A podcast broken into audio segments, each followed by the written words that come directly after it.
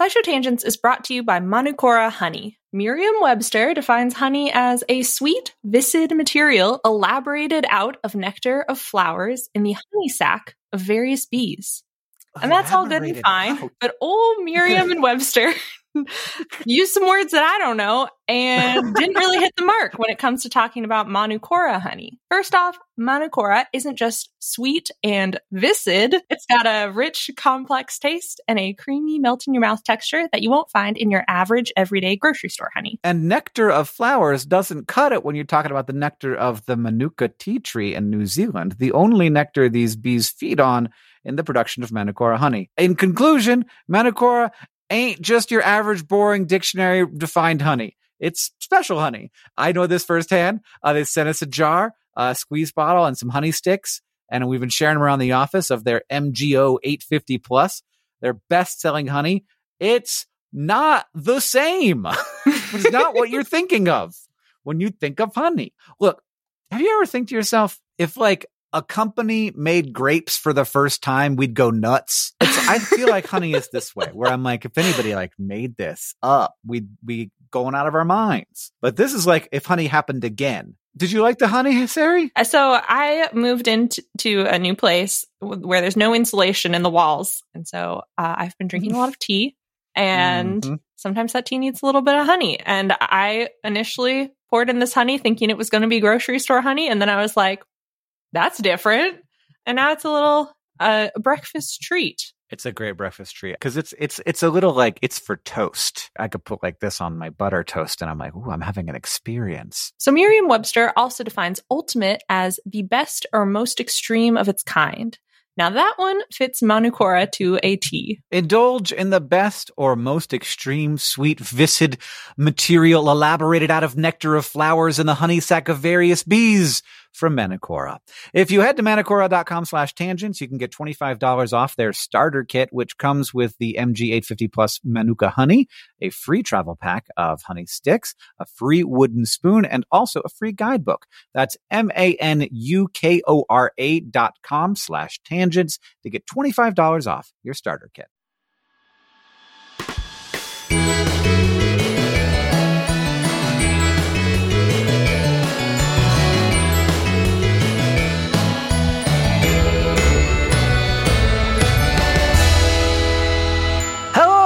To SciShow Tangents, the lightly competitive science knowledge showcase. I'm your host, Hank Green. How can I, how did you guys convince him to do this when I can't get him to do Dear Hank and John? Well, I felt bad that day, and I felt better today. What if you do like the first twenty minutes and then you let Sam I just take? I over? just leave, and I'm like, bye. Yeah.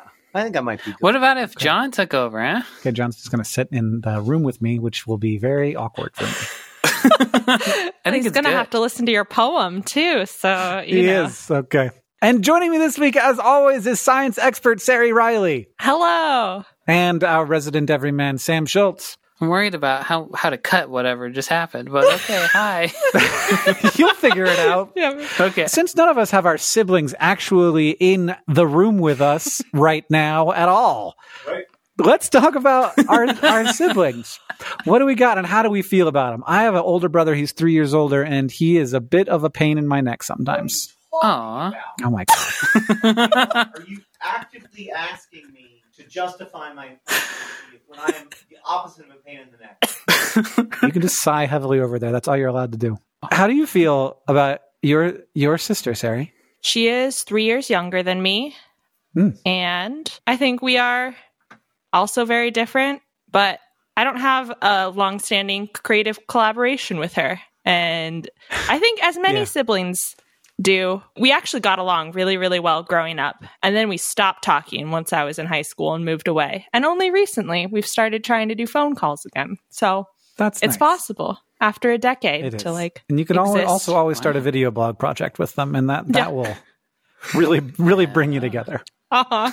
yeah, maybe then she'd be closer by, maybe even in the same room with me. If you right had a now. video blog project with your sibling, what would it be about? Oh, it would probably be she's really into video games. Like she wants to be a programmer and is, has been like uh-huh. working towards that.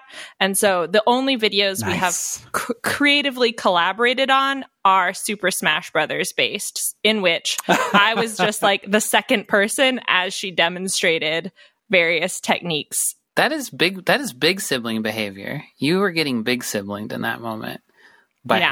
her. I probably deserved it after after being a big sibling for my entire life and a little bit Yeah. bossy. Sam, if you had a sibling uh, podcast or video blog, what would it be about? I have tried to get him to stream with me so many times in my life. So that's what we would do. We would stream because he's fun. He's a fun little Yeah. guy, and we play Fortnite together all the time. But that Wilbur's a hell of a guy. He's my best bud. His Aw. name's Wilbur. Yeah, his name's Wilbur. Also, That's a isn't great that name. great? I'm the only little brother in the room.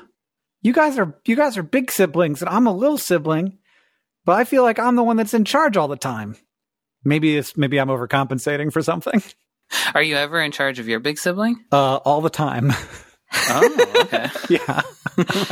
though though recently he has become in charge of me. If you're not aware of what's going on, I'm going through treatment for Hodgkin's lymphoma, which is the best kind of lymphoma to get, and it's going well, and I'm feeling uh, well right now. It's been like 10 days since my last treatment or my first treatment, and so I'm pretty well recovered from the chemo, uh, and so wanted to make a podcast, and my friends got together to do that with me. So thank you for that. Every week here at Tangents, we get together to try to one up, amaze, and delight each other with science facts while also trying to stay on topic. Our panelists are playing for Glory and for Hank Bucks, which I will be awarding to them as we play. And at the end of the episode, one of them will be crowned the winner. But first, we must introduce this week's topic with the traditional science poem. This week, because of the scheduling piece of confusion, will be delivered first by Sari and then a second one by me. The record books are littered with distance over time, the fastest car, the fastest bird, the fastest rock wall climb. And we need the hmm. speed of light to understand the universe, but I fear that move fast, break things can sometimes bring out our worst. Sure, we also have a record speed for the slowest of the slow. Sloth go about their day without thinking of that, though. You need not be the mostest when going for a run. To stretch your legs and stretch yourself and just enjoy the sun. So speed can stay. Don't go and throw all physics in the trash. It's useful as a quantity, not an excuse to act all rash. The ever ticking clock leads us to measure thought or art, but to take the steps to know and grow, you don't need a breakneck start. Oh, Lovely. Bit I preachy, was so- wasn't it? Okay. okay. Tell me okay. how to live my life. I was super confident that we were going to go in different directions on this, and I was correct. Here's our second science poem for the day. I'd like to introduce you to the story of Howard Payne, a man who didn't want to bomb a car or plane or train. No, he wanted to bomb a bus, which is very good news for us, because the story became a classic of our day. But he was far too diabolical to just let the bus explode. No, he had a grander plan for his cinematic episode. Once the bus hit 50, things got risky swiftly because the bomb was armed and it would blow as soon as the bus slowed. He didn't count, however, on two people we'd all need, a dramatic couple thrown together, and now they must succeed. Sandra and Keanu Reeves, I need to see them, please. Delight my senses on the screen in the hit movie Speed. Hey, you. That did The come topic up. for the day is speed. Uh, Ceri, what's speed? It's pretty. We've hit one that's easy to define. There was, there's going to be very little to say here, which is wonderful. Yeah, it's great. And you gave me knowledge too. This is a little a little trade-off. I know now know the plot summary of the movie Speed. Have you ever seen it? No. Did you know it existed before this exact moment? Yes, but only because I googled what is speed into to like do the definition and then Keanu Reeves' face came up and I was like, "Hmm, that must be a movie that's not the Fast and Furious, but also has to do Yeah. with fastness." Great film. But speed, the the physics concept is the uh, rate at which some an object, anything's position changes. It's distance divided by time is the equation to calculate it. And that's super easy as long as you don't have to define distance or time, which we're not going to do. yeah, you just a distance is like you walk a certain amount, time, you know How time. long it take you to do you know time. It marches on. the SI units are meters per second. And so that that's the easiest way you can define distance over time. You know, throw a ball a certain number of meters, it flies for a certain number of seconds, and then you can calculate its speed. That's a textbook problem right there. And you don't have to care about direction. Like speed is one of the simpler physics quantities where velocity, you need to know what direction something's going. Speed, don't have to worry. Just needs to be moving. And that's it. And speed can be slow too, can't it? Yeah, Yeah. speed can be extremely slow. If, even the slowest things have speed. Yep. Even the wi- the small small wiggles because nothing is absolute zero. And so That's right. absolute zero would be zero speed, but the wiggles wow. around us Yeah. have a tiny tiny bit of speed. Do we know where this word comes from? Yes, this is actually surprisingly interesting. Um, so, speed for most of its existence in the English language uh, meant not uh, the the fastness of something. It meant a lot of other things, though. It meant it meant things like power or might. It meant things like abundance. So the Ah. speed of something is the abundance of something. And most significantly, it meant like success or prosperity um, or help or good fortune, things like that. The phrase Godspeed is like came from that Mm. definition of speed Ah. of prosperity, like Ah. Godspeed to you. So I hope God gives prosperity to you. And then What the heck? at some point that's wild. in the 1300s scientists started getting more sciency and we were like i guess we need something for when things go fast and they just claimed speed for that word and and starting in around the 1300s um, that started meaning the rate of motion or progress and i think that has eclipsed these other meanings of speed but it for for a very long time it didn't mean that it just meant like good on you good job I love it when there are those weird things that hang about forever, uh, like Godspeed, where it, Mhm. you're like, that doesn't make any sense. And turns out that it made perfect sense. Like, I like by Jove. No one knows what Jove is, Oh. uh, but it's Jupiter. also It's the god. It's Isn't God. It's the god Jupiter. god. Jove. And so it's by God, but that other God. Uh, so we have all these words that we say, but we don't know what they mean, but they're because they like hung out as part of a phrase that we still use. But I used to think Godspeed, and I've used it as like, hope you go fast. Yeah, that fool can probably really move Yeah. it, you know? Go to your next Yeah, yeah, use that- destination, Godspeed. But really, Use it that means Godspeed. like yeah, That's that too. use those little wing shoes and go- and Godspeed to you. But it really means like good luck. Well, I feel like I know a bunch of things now, more than I did before, and that means that it's time to move on to the quiz portion of our show. This week, we're going to be playing this or that speed edition. Because when you think of speed, you probably think of races, car races, running races, swimming races, anything that can be put into a lane or a starting block of some kind, and then you, you, you get put to the test. But the world is full of things that can't be physically pit against each other in a race for our viewing pleasure. So to fill that void in the market, we have science trivia games. More specifically, it's this or that. I'm going to describe two things that exist in the universe, and it's going to be up to you to decide which of those things is faster. That's easy to know how great. this works. Yeah. Which of these is faster? So first, thanks to uh, our many creative approaches to transportation, humans can travel very fast. But which of the following is faster? The fastest recorded submarine speed, or a car driving at the maximum speed in Montana? Montana specifically, Yeah, specifically Montana's maximum speed limit. 90 miles per hour, No, we're not 85. completely out of our minds. used to I'm be not none. Used to be used to be infinite, but That's is what I was that that if maybe there's- changed. The Yeah. federal government made us change it. Reasonable and prudent is what the sign said. Yeah. It was great. Yeah. Mm. I never got to experience or enjoy that, but my dad did. I think we should put some real money on this area. What do you think? What do you mean? like how, like betting on real races, you know? Hundred bucks. A hundred? I was to say one dollar. the Sam seems confident. I would not bet with him right now.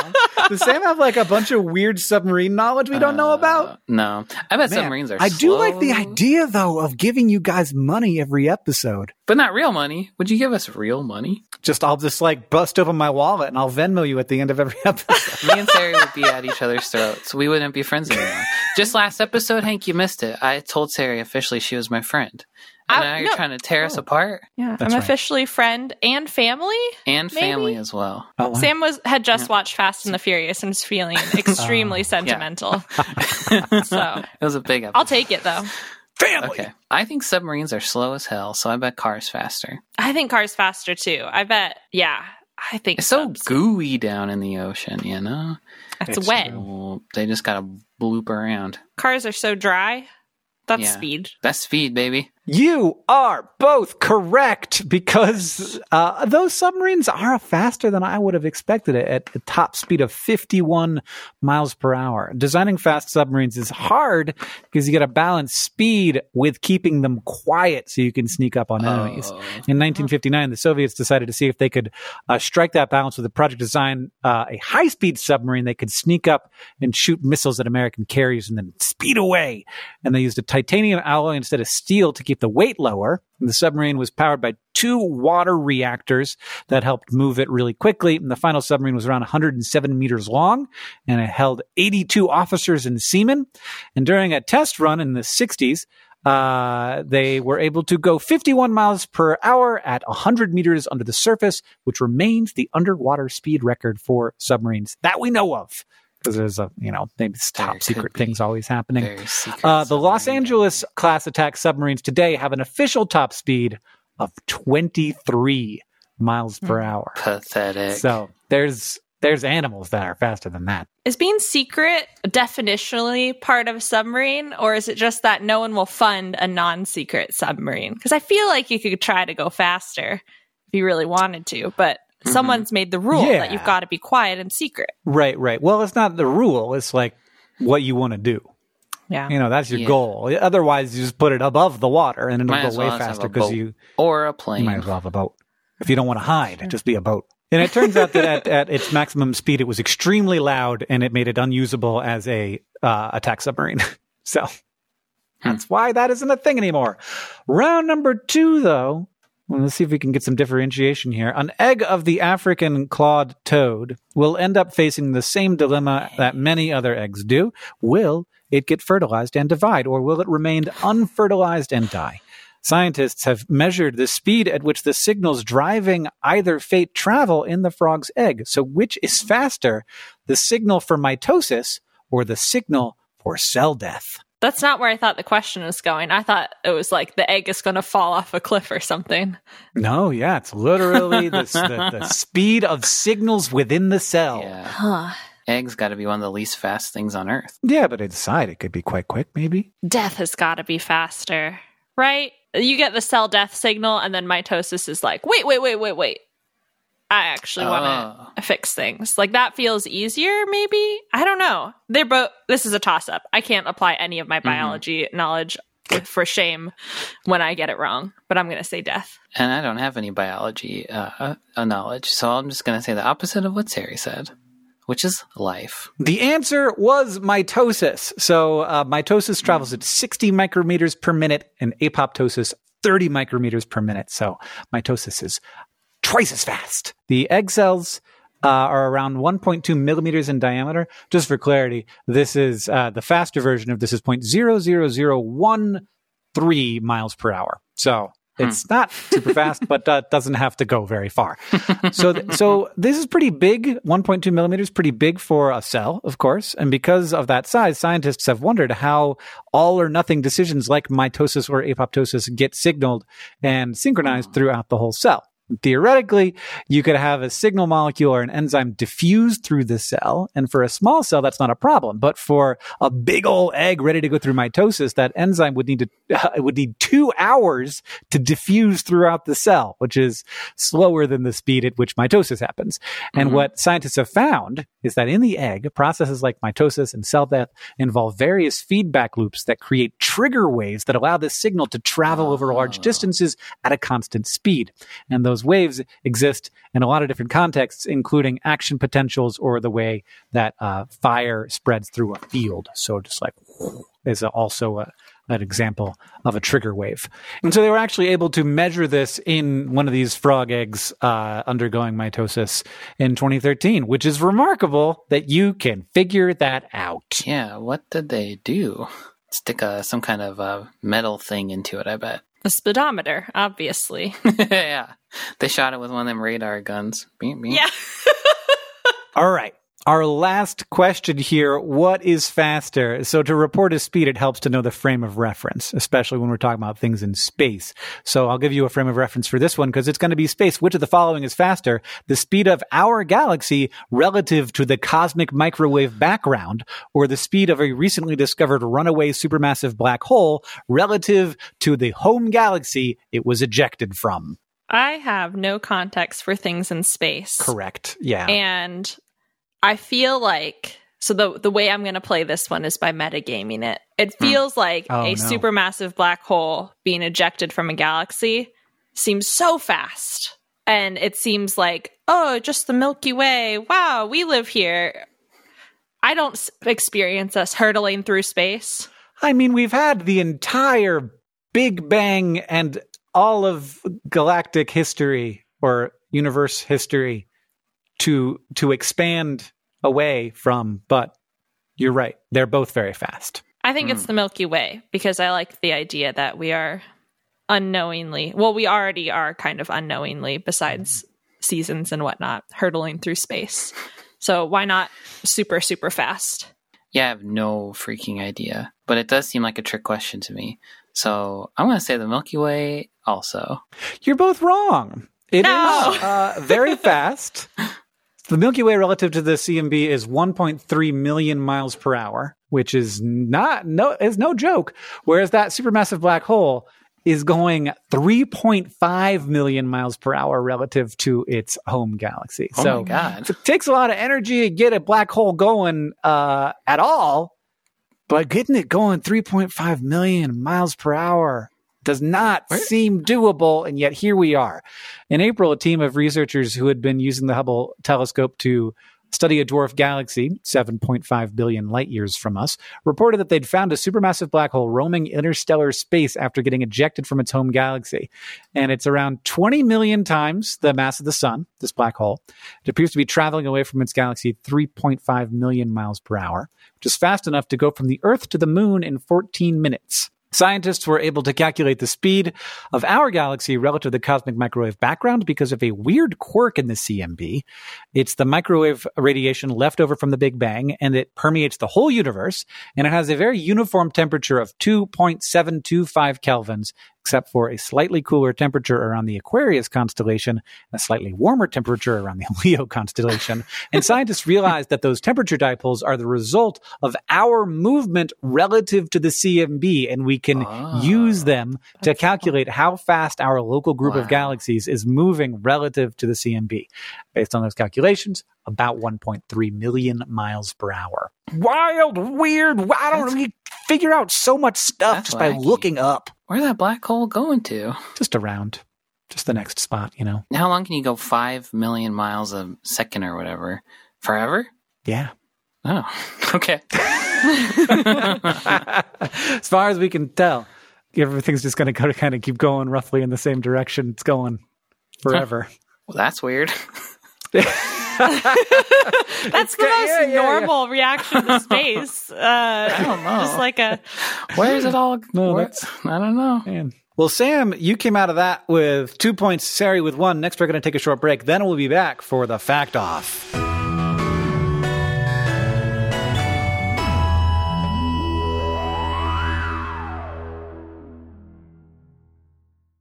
SciShow Tangents is brought to you by Rocket Money, a personal finance app that finds and cancels your unwanted subscriptions, monitors your spending, and helps lower your bills. I said it before and I'll say it again. It's a subscription based world out there. Video games, art making programs, food delivery services. These things, they all have dang subscription services to subscribe to. And I don't want to cast as- aspersions, dispersions. What- oh, Aspersions. One of those. Aspersions. Yeah. but it does seem like part of the subscription uh, business model is to get you to subscribe to something and then hope that you lose track of everything you subscribe to and just keep forking out 10 bucks a month until the sun Mhm. burns out. And you know Yeah. what? That's actually a pretty good idea on their part, but it's not such a good idea for your wallet. Your money is like a bean. you want to plant it in fertile soil. You don't want people carving off pieces of your bean all the time. Yeah, That bean's not going to grow if, there, if there's a constant drain on the On the bean. bean. That is where Rocket Money comes in. With Rocket Money, you can see all your subscriptions in one place, decide what you do and don't want, and cancel things with just a tap. Rocket Money will even try to get you a refund for the last couple of months of wasted money and beyond. I mean, beans and beyond subscription canceling, Rocket Money helps you build budgets, track your spending, and more. There's all kinds of ways to take care of those beans so they grow into a nice big bean plant. It has over 5 million users and ha- it helps save members an average of $720 a year with over 500 million in canceled subscriptions. What would you do with 720 beans? I'd buy more beans. Different kind of bean, I guess. A, a cheaper, beans more of a cheaper type of bean. You buy bean. cheaper beans with your expensive beans. yeah, until I had an infinite amount of the cheapest bean you could possibly have. Subscription companies hate this one simple trick because you figured out their plot and now you can use that money for beans instead. Stop wasting money on things you don't use and start using money on things like beans. Cancel your unwanted subscriptions by going to rocketmoney.com slash tangents. That's rocketmoney.com slash tangents. rocketmoney.com slash T-A-N-G-E-N-T-S. SciShow Tangents is brought to you by Shopify. Hank, when you started your career as the internet science man, was opening an online store something that you were really thinking that hard about or something you thought you'd do in a billion years? I was uh, making a shop before I was an internet science man. Oh, what? That was the first thing I did. I was that first. Wow, I got to learn my Hank history. How did that go for you? Good. I'll, here's what I'll tell you. Like the the the the part where we start selling a thing and you get to see the number go up is so exciting. And uh, when it's just like you uh, by yourself, you gotta be careful. But luckily, Yeah. Shopify has all kinds of little tools to help you with that. To help you with increasing conversions, to help you with managing orders, with customer support, with all of the stuff. Uh, because it's a, you know, I don't know. It feels like the industry standard. And so there are all kinds of plugins that you can use to make your Shopify work for you in particular. That's right. Shopify is a global commerce platform that helps you sell at every stage of your business, from vlogging in your parents' basement to treading the boards of Carnegie Hall. Now, it was my first- basement. It was my basement of my own home that I was renting, the downstairs of. If you say so. From your first sale to your one millionth, Shopify is here to help you grow. And they've got a proven track record, my friends. Shopify powers 10% of all e-commerce in the US and powers entrepreneurs in 175 countries. They have, as Hank mentioned, the internet's best converting checkout, 36% better on average compared to other leading commerce platforms. And they have award winning customer service because businesses that grow, grow with Shopify. You can sign up for a $1 per month trial period at shopify.com slash tangents, all lowercase tangents. Go to shopify.com slash tangents now to grow your business, no matter what stage you're in. Shopify.com slash T-A-N-G-E-N-T-S, all lowercase.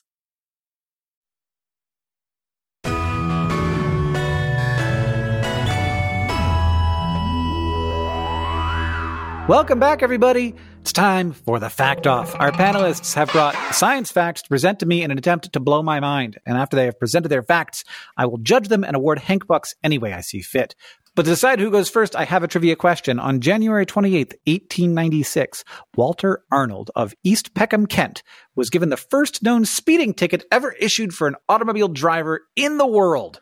How Oh. fast was Arnold driving? Arnold, you bad boy. Bad boy.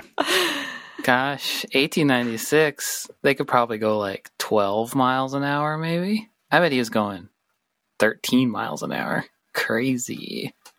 No, he's probably going 22. I'm going to say 22. I'm trying to think. How fast is a horse? It's not just how fast is a horse, but like how fast should a horse be going in Yeah. in Kent? Mm, hmm in Kent, and then he was like, "I got my little automobile." I'm gonna guess. I'm gonna guess like 10 miles an hour. I feel like he was very slow. Well, Ceri, that is very close. He was going eight miles per hour. The speed Oh, limit no. was two. Two? The least bad boy speed out there. yeah. What the heck? So he was supposed to be going two miles per hour, which is, uh, I, I do- like that is below walking speed. Yeah, why would you even have a car at that point? I well, to carry all the stuff. I guess so. That's true. You gotta carry all that stuff. Supposedly, uh, in the story, as it goes, the local constable had to bike five miles before eventually catching Arnold. it was also the first high speed chase. What? You bike so much faster Ah. than eight miles an hour, don't you? Uh, I, Right? Maybe it was really muddy. I don't know. A really bad bike. Yeah, really bad road. They should have had someone run. The local constable Yeah. should have just hoofed it. An eight mile an hour car chase for five miles. yeah, That's wild. yeah. You can, you can. P- people can run eight miles an hour. Yeah. um, not me though. So that means Ceri gets to go first. In July 2012, experimental and theoretical physicists alike celebrated because evidence of the Higgs boson, casually known as the God particle from a 1993 pop science book, was announced to the world. And we learned about it by smashing other particles together at really high speeds in the Large Hadron Collider. But before the LHC was in operation, and even before the book that gave the Higgs boson its nickname came out, there was a different super fast particle detected on Earth that captured everyone's attention, or at least scientists' attention. On October 15th, 1991, the Oh My God particle flew through our atmosphere. Uh, this particle is considered an ultra high energy cosmic ray, which is anything above one exa electron volt, or EeV, which in turn is around a billion times the average energy level of most cosmic rays. And it was detected by the Fly's Eye Cosmic Ray Detector, which was operated by the University of Utah from 1981 to 1993. By analyzing the faint glow from the particle's interaction with air molecules in the atmosphere as captured by the detector, physicists calculated that the Oh My God particle had an energy of 320 exa electron volts. That's faster than anything the LHC can accelerate nowadays and is closer to the speed of light in a vacuum than we had ever seen before and as far as I can tell have ever seen since. To put this in perspective, even though the oh my god particle was subatomic and thought to be like an atomic nucleus or proton, but we couldn't tell exactly, it packed the same kinetic energy of something macroscopic like an over 50 mile per hour baseball throw. Oh. What? Um, yeah, so like absolutely wild amount of speed and energy in this very very I thought, subatomic um, bit. but uh, I hope. What? What if one hit me? I think it'd be an ouchie. I think it'd be a big ouchie. and it flew through the um, atmosphere? yeah, right above Utah. It was a proton, and it hit as hard as a baseball. Yeah. I'm Same. having a hard time with this. It is Could I- this happen to me at any moment? it's very very rare. So from my understanding this is so rare and had never occurred before that these scientists did the calculations again and again for like a year to make sure that what they detected was real because it was outside of the realm of cosmic rays we ever expected to detect. Um, specifically, these the oh my god particles energy levels smashed through a theoretical cosmic ray speed limit called the GZK cutoff, named after the three physicists who calculated this speed limit, which said that any particle in space with more than 60 exa electron volts would slow down because of interactions with space radiation. And this, again, was 320. And since then, though, we've built fancier particle detectors and noticed hundreds of ultra high energy cosmic rays above the GZK cutoff, though only a handful of events, like 10 to 15, that even approach the fluke speed and energy of the oh my god particle. If it hit you, would you explode or would you just go, like if it hit you right in the gut?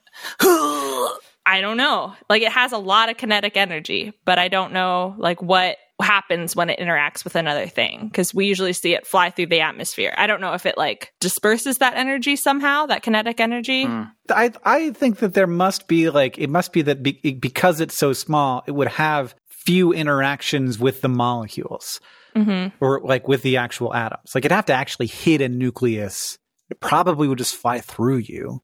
And if it hit an atom, it would probably ionize it really significantly. Like it'd probably destroy the molecule, definitely destroy the molecule.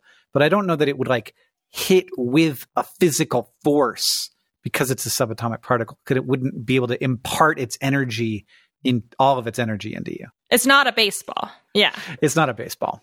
Yeah. flying from space. You are going through, I think, the same things that these scientists went through, which is like, what what the heck is this? Um, but the fact that they exist also means that they had to come from somewhere, which is an even bigger Yes. mystery. Uh, yes. because high speed cosmic rays or cosmic rays in general usually come from events like supernovae, which are explosive and act like natural particle accelerators. And to achieve these speeds in Earth's atmosphere, the origin of these particles must be relatively close by. And as mm. of a 2017 study, we know they're not from within the Milky Way galaxy, but that's about all we've narrowed down. So where they come from mm. theoretically should be something flashy and high energy and obvious and like it is obviously hmm. this very energetic thing nearby us. But we know the direction it came from, right? But stuff's moved, so if you don't know when it oh, happened, shoot, I forgot stuff moved. Damn. Yeah. yeah, speed. That's too bad. Supermassive black holes are flying even faster That's than right. these particles through space. So I think this one's got to be an alien. An alien just floating around, and he's like, pew, pew. pew. Yeah, yeah. Um this is a. But yeah, we don't know where to look beam. because space is too freaking big. And so the oh my god particle remains a mystery. And I can't believe I hadn't heard of it before researching this episode because it Have is we found other ones in anywhere else? Uh, yeah, they just don't have a name like this because this is the Okay. first and highest energy. Um, Yeah. but the the next highest energy is in like the 200 something exaelectron volts range. Like people are now specifically looking for these ultra high energy particles because they are so weird.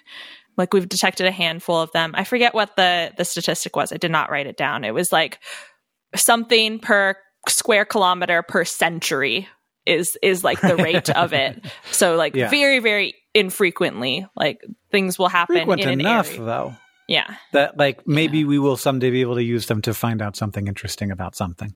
Yeah. John is back in my room. Hello. Hi, how's it going? Good. How's tangents? Good. I just found out about a high energy particle Oh no. traveling so fast that if it were to be able to impart its energy to you, it would be like getting hit by a baseball going 50 miles per hour. And it's uh, the size of a uh, atomic nucleus. I think I could take that. Yeah, I bet you could. Yeah, he could. Yeah, I bet he could as it was too. on the arm. Yeah. I'm just going to stay here for the next 10 minutes. Don't do that. Oh, I'm so scared. It's That's going to to- make it, that's definitely going to make it take more time. Thanks, Tangents fans. I'm. Wait, you're not cutting me out, are you? I don't think I can. I don't think it's possible to cut you out at this point. Definitely cutting some of you out. yeah.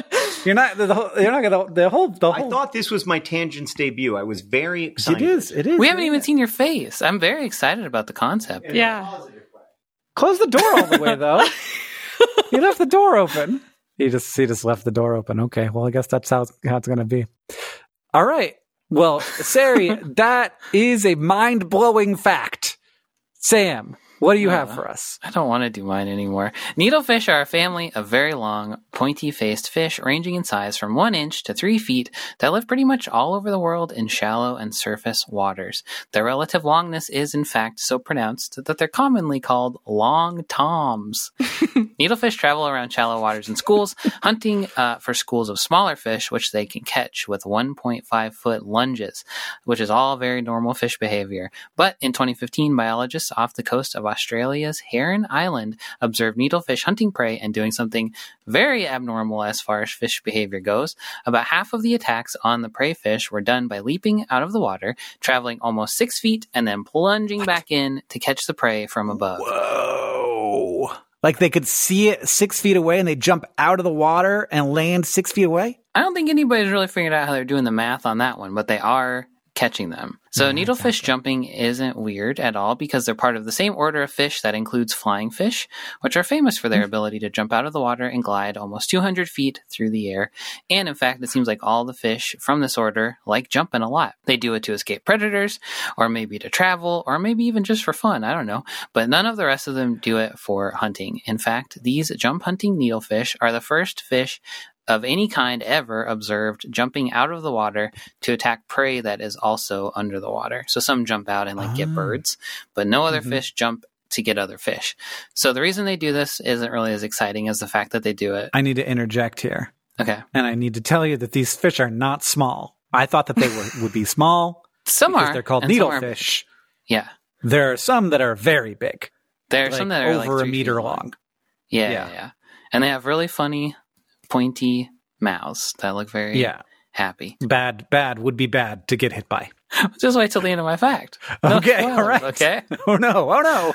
Uh, so the reason they do this isn't exciting as the fact that they do it in the first place, but it's thought that the leap gives them the element of surprise, and also most Sure. of their prey jump out of the water to avoid getting lunged at. So coming in from above, you can't jump out of the water away from that. But maybe the deadly nature of the needlefish jump isn't so surprising if you already knew something about them. These guys aren't just doing your classic lazy fishy flop out of the water to catch a bug or whatever. These fools are going really fast when they break the surface of the water, like 40 miles per hour. and because some of these guys can get up to three feet long, these jumps aren't just dangerous to fish. Over the years, there have been several instances of severe human injury and even death caused by schools of needlefish swimming past swimmers and people in small boats, including people being stabbed in the heart, through the eye and into the brain, in the spine, and in the neck. And there's lots of gross pictures, so don't Google it unless you want to see gross pictures. All the places basically you don't want to be stabbed by a fish. And then some. I don't have any. I don't have any places I want to be stabbed by a fish. Well, you know what? It's going to happen sometimes. And light seems to get these guys jumping even more. So night swimming or fishing with some kind of light can put you at even more risk. So I guess next time you're swimming or fishing, like anywhere in the whole ocean, keep an eye out for these speedy jumping fellows with a unique hunting style. But maybe don't keep too close an eye out, or maybe one might jump right in your eye. And I've just found out that sometimes they do this in whole schools because I'm watching a video of it happening Yeah. where a bunch will jump all at once and you'll be in a kayak like this man in this video Yeah. I'm watching and just getting very lucky And is what's like, happening to him. Yep. Yeah. Right past you. Yeah. Jeez. 40 miles per hour, three feet long. It's like it's like getting hit by a baseball traveling at 50 miles an hour made of knives. yeah. Knives and fish. I mean, Yeah. Nature's lawn darts or jarts. what do they eat? other just other fish. Not people. They're not like, oh, I got one. no, I think I think when they get uh, into a person, maybe their lives end there. Is my guess.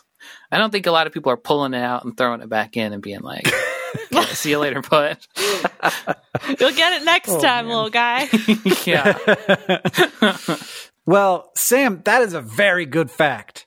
I like both of those very much.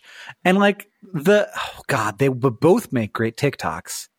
But I have to, just like Ceri said, I kind of can't believe I didn't already know what the fastest ever thing was. yeah. And now I do, if you, if you only count things that have mass. And that seems very important for a science guy to know. And, and the fact that we have no idea where they come from hmm gonna that's gonna Ceri's gonna pull away with that one. That's fine. But but she did she did come into it losing, Yeah. so it's a tie. Y'all tied Oh, oh, thank you. because Sam's fact was so good. It was good fact. Wow, what a nice ending for us. What a nice ending for us. Except it's not the ending. It's time to ask the science couch, where we got a listener question for our couch of finely honed scientific minds. All right, at Scrandle Randall asks, "What's the fastest a human can go before the body can't handle it?" Scrandle Randall looked no good. Randall Randall is a very fast kind of name. He's building Yeah, a rocket in his garage, and he's getting a little concerned about how good a rocket he's Um, building. I mean, my body can't can't. s- The thing is, bodies can go any speed and be fine because Oh. speed is is relative, and we are all going Mm. very fast right now. Mhm. It, what the, the the hard part is accelerating to the speed, and that is even goes for me trying to run and like pulling my quad.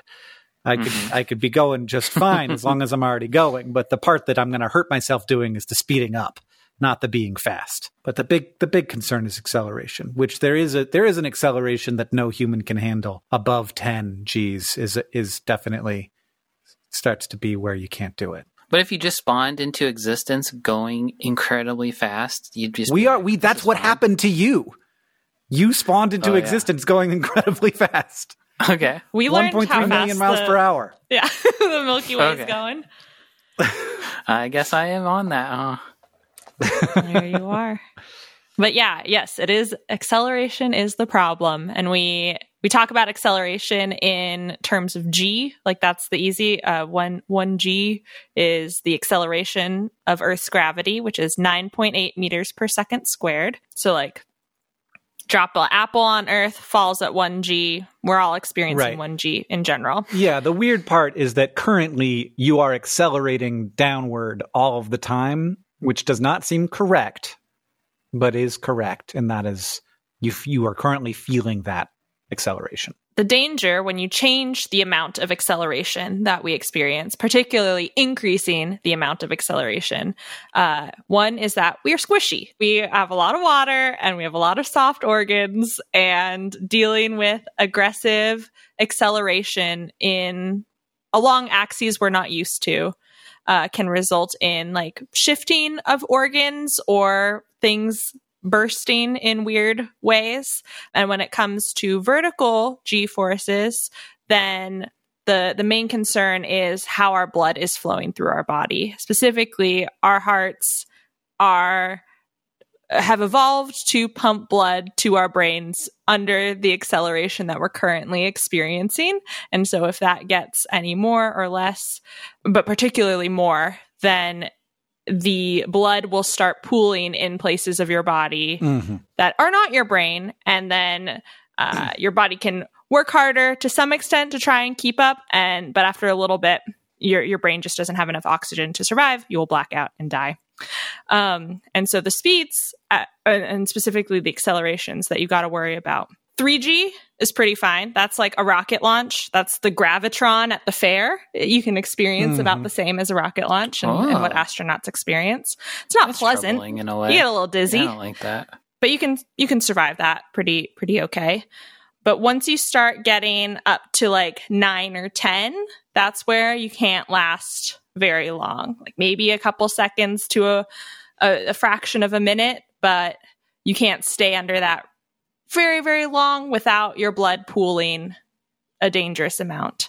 Like anybody, like not, like even a very highly trained person could not, in with like help, yep. couldn't survive that yes and there more than seconds. are some like for setting land speed records or air speed records um, sometimes there are g suits that help mitigate the effect of acceleration on people's bodies but i think the fastest recorded acceleration that i could find um, someone experiencing is on december 10th 1954 uh, a colonel of the united states air force named john stapp came to a stop and started just as fast on a rocket sled and experienced 46.2 G for a couple seconds. Oh. And he was bruised and badly shaken. And Whoa! Uh, was okay he- though.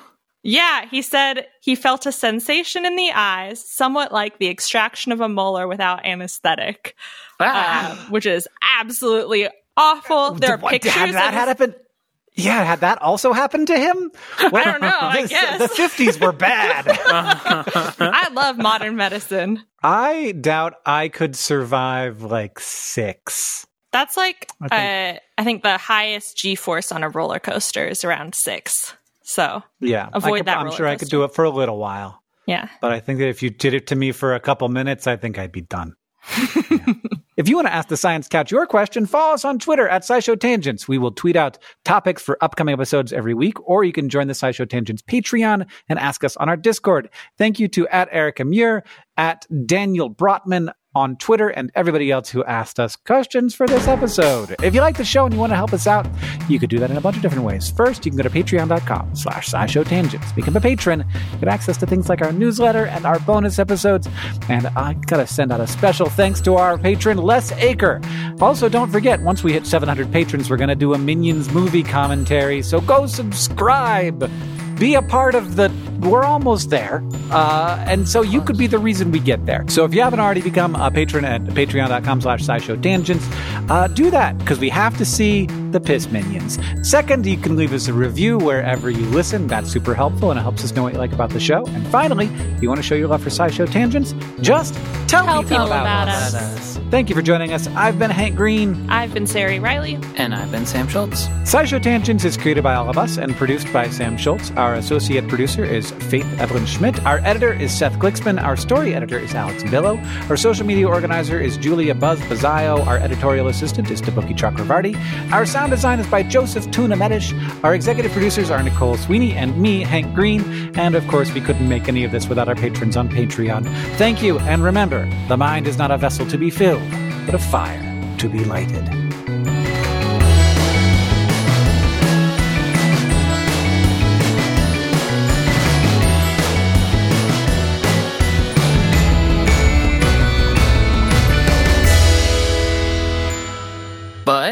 More thing. Skippers look like a cross between a butterfly and a moth. They're active during the daytime, but have a fat, fuzzy body. Skipper caterpillars are small and green and make little shelters by rolling themselves up in leaves.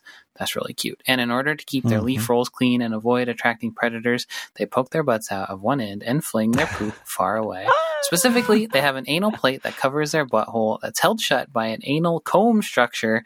When their hemolymph pressure builds up enough, the anal comb latch bursts open to shoot a pellet of frass, aka poop, away at a speed of around 1.3 meters per second or more, which is pretty dang fast given their tiny bodies. Oh, Oh, they just, they just little poop shooters. Pew pew. I love that for them. Get away. That's not going to be good for anybody. Is that like fast enough to kill a bug if it hits a bug? It's it's like it's like a baseball going 50 miles an hour. Yeah.